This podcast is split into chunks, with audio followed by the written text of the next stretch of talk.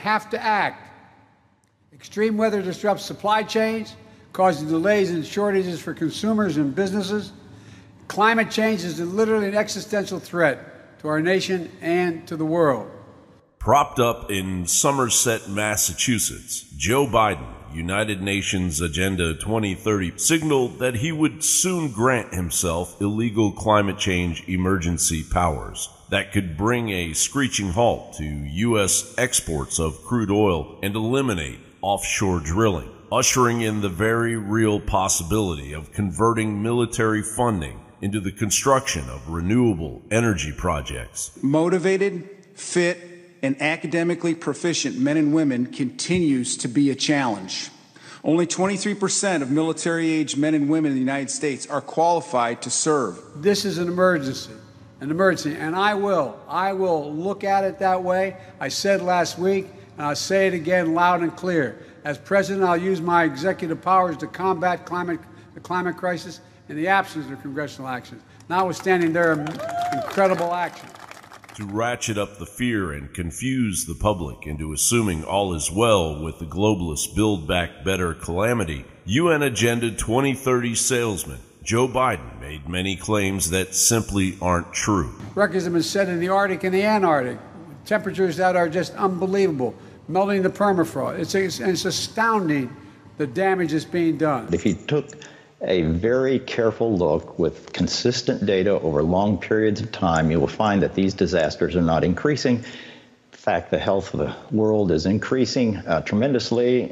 For example, deaths from weather disasters and so on has gone down about 95%. on top of confusing, misleading rambling that led many to wondering if the sitting president had cancer, Disaster Joe has stepped in it again you had to put on their windshield wipers to get literally the oil slick off the window.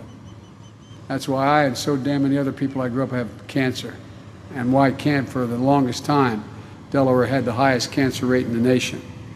How can you tell that the United Nations Agenda 2030 has already gone off the rails? Well, in the United Nations Declaration for Agenda 2030, the authors immediately declared that they recognize that eradicating poverty in all of its forms and dimensions, including extreme poverty, is the greatest global challenge. Yet the hasty power grab, disguised as a green energy revolution, has already plunged Europe's economy into chaos. Extreme global poverty and mass starvation is the United Nations goal, and the world is responding. I will now outline in more detail how we see the economy and inflation developing, and will then explain our assessment of financial and monetary conditions.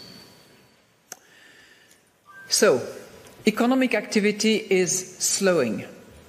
But don't count Joe Biden's globalist puppet masters out. If you take the time to actually research the writings of the architects of global governance, the United Nations Agenda 2030 debacle that is well underway is nothing short of a psychotic power grab by the emerging technocratic eugenicists posing as our saviors, dismantling the global economy piece by piece inching towards neo feudal insanity. And we're going to defend the rules based international order that protects us all. The UN's leading international climate scientists call the latest climate report nothing less than, quote, code red for humanity.